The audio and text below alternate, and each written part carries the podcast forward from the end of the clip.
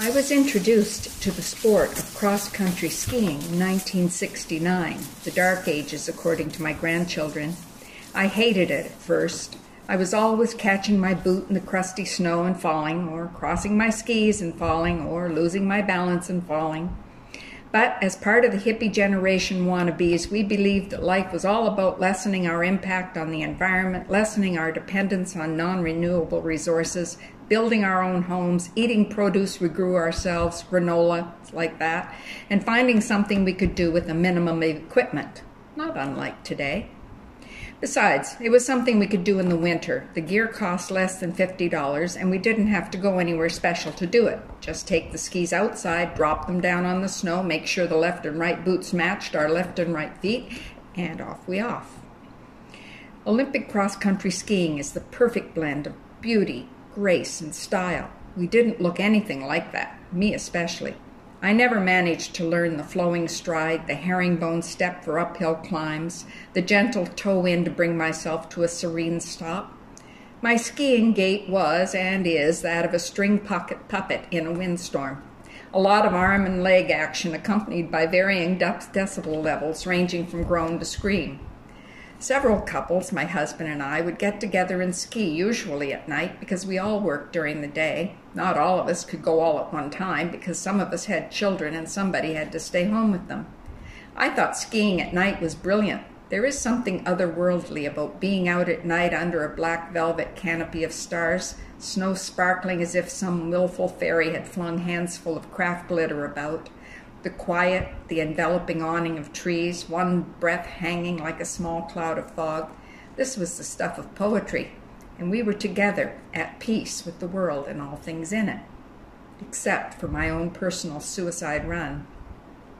Now, Suicide Run doesn't look particularly deserving of the name in the halcyon days of summer. The road wends across Blueberry Field, flows over the hill where maple trees are tapped every year, grazing the sugar shack at the bottom, and continues onward through a tiara of maple and spruce, downhill to the brook meandering through the meadow. But in winter, the path becomes snow-encrusted, the gentle, almost imperceptible bends become 90-degree angles, and the pitch of the path increases to the perpendicular. Good skiers only need attempt it. All of us have made that run many, many times, and not always with finesse, and never successfully by me.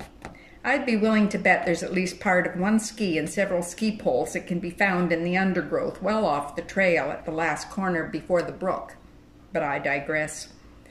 But balance, or more correctly stated, the lack of balance has always been a problem for me. Even so, I became weary of constantly falling. I used to say I might as well fall at the top of the hill and get it over with. So one day, alone, in the daylight, I strapped on my skis and set out with determination. I spoke quite sharply to myself the entire distance between my home and the top of the hill. I can do this. There's no reason I can't stay on my feet. The hill isn't all that steep, like that. At the top of the hill, I paused, took in the beauty of the surroundings, translation made sure nobody was looking, assumed the stance, knees slightly bent, skis parallel, balance somewhat forward, poles dug in. With a deep breath, I shoved off, form over substance. At first, my pace would have been described as controlled. Entering the first gentle left-hand curve of the path, I stayed over top of my skis, leaned into the bend, and came through brilliantly as I continued to pick up speed. I can do this, I'm in control, was tattooing itself on my brain as I headed toward the right-hand curve that, coincidentally, is banded by the corner of the sugar shack on the left. I flashed past the corner of that sugar shack and was through the curve. In other words, I made it. I'd never got this far before on my skis without falling. Now all I have to do is get around the sharp turn just before the brook, and I will have succeeded. I can do this. That, as it turned out, was my last coherent thought before I hit the ground, in what can only be called the ultimate faceplant. Knocked the wind right out of me, scraped my cheek and forehead, my right ski flew off, my left ski dug into the snow at a 30-degree angle, and I had at least 3 pounds of snow up both of my sleeves. What the happened? Once I regained my breath and managed to get more or less upright, I took stock of the situation through snow-encrusted glasses hanging at a rakish angle. There, under the snow, was a piece of firewood that had been covered by a dusting of frozen powder. My ski had most definitely hit it, and friction being what it is, my right ski stopped while the rest of me, skiing like the wind, had continued, although on an altered directional plane, vertical to horizontal. I thrashed about to regain my feet, repositioned my gear, and carried on, subdued. Unless you wonder, yes, I fell at the final bend before the brook, although in a much less memorable manner. Some things are just not meant to be. Suicide Run remains my unattainable victory to this day. We all occasionally wonder at the general lack of forethought that we friends gave our nocturnal exercise program in those days.